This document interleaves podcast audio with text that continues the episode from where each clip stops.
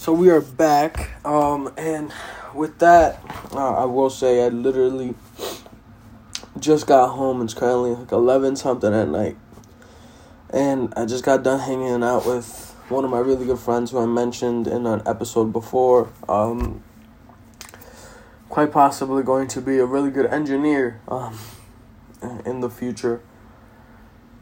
He's again one of my extremely really really good friends I'm talking about. I know the kid like the back of my fucking hand. And he probably knows me um the same.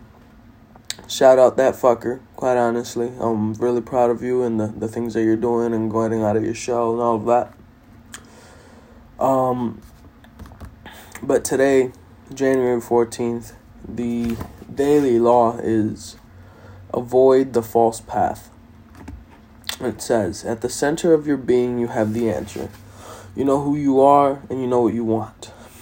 A false path in life is generally something we are attracted to for the wrong reasons money, fame, attention, and so on. If it is attention we need, we often experience a kind of emptiness inside that we are hoping to fill with the false love of public approval.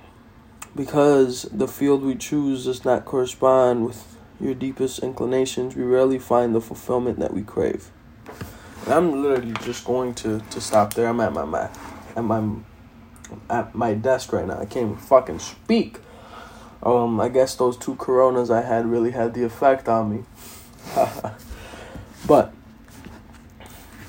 I'm I'm going to reread that and I'm going to repeat it because it applies exactly to the people that we are today. Um, and social media has that effect on everyone. Um, we create false versions of the people that we are for social media. We pretend more money. We pretend we have more money than we have. We do things for the sake of other people's thoughts. When at the end of the day, those other people don't give a single fuck about you. Um, you do shit to impress other people to make them think, oh shit, that guy's like the shit why make other people think you're the shit? Just be the shit to yourself. And if it's fucking true, then others may just notice. But you shouldn't care about anything else than besides what you think about. Again, you are number one priority to you. Ain't nobody's going to put you as um as a as a number one unless they're maybe quite possibly your mom or dad or or parent who care, gives a fuck about you. Um Nobody else is really going to do that.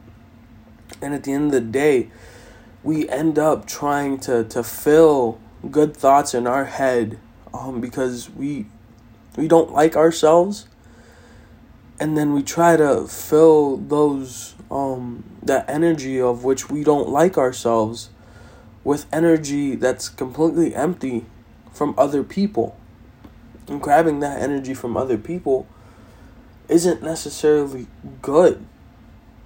Because depending on that energy from other people, whether it's good or whether it's bad, is ultimately bad for you. Because it is not the opinion of those people that matters, it is your opinion that matters. Because those people are not there when you're struggling, those people are not there when you have to fucking pay rent, when you're doing all these things to improve off, off of yourself. So why should their opinion matter? And I said this thing at the beginning of the year, and let me remind you again: go one and zero, oh, but go one and zero, oh doing exactly what you want, thinking the thoughts that you want to think, doing the things that you want to do, because you truly want to do them, not because somebody else thinks it may look good if you do it, or somebody else may think it's it's nice if you do it. Fuck that. People are going to judge you no matter what the fuck you do. So you might as well do exactly what you want to do and what makes you happy. Go one and all. Um and I'm gonna I'm gonna go ahead and read this again. If it is attention we need, we often experience a kind of emptiness inside that we are hoping to fill with the false love of public approval. The key words there are false love of public approval. Fuck public approval. Half the people who are extremely fucking rich and who are extremely successful, and money does not necessarily correlate with success, but Um, some of those people are in the positions that they are because they, they, they didn't seek the public approval.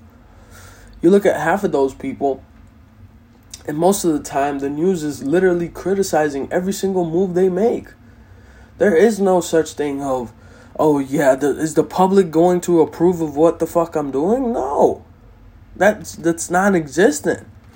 And it goes back to again, blaze your own path. Do what you want to do. Fuck the public approval.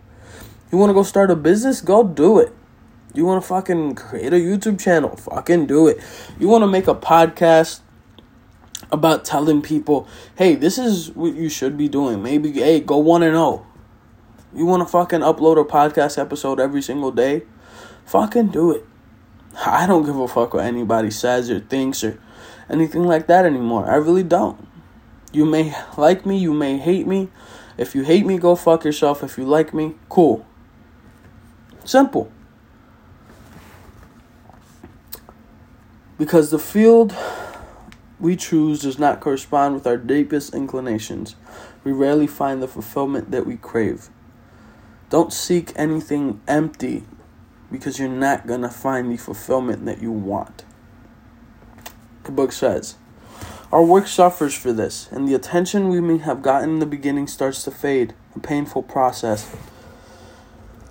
And that attention, quite honestly, I've, I'll admit to this, this attention that just starts to fade. This goes for every single aspect of life whether it's your career, whether it's your job, whether it's in school, whether it's in love, what whatever it is, it starts to fade.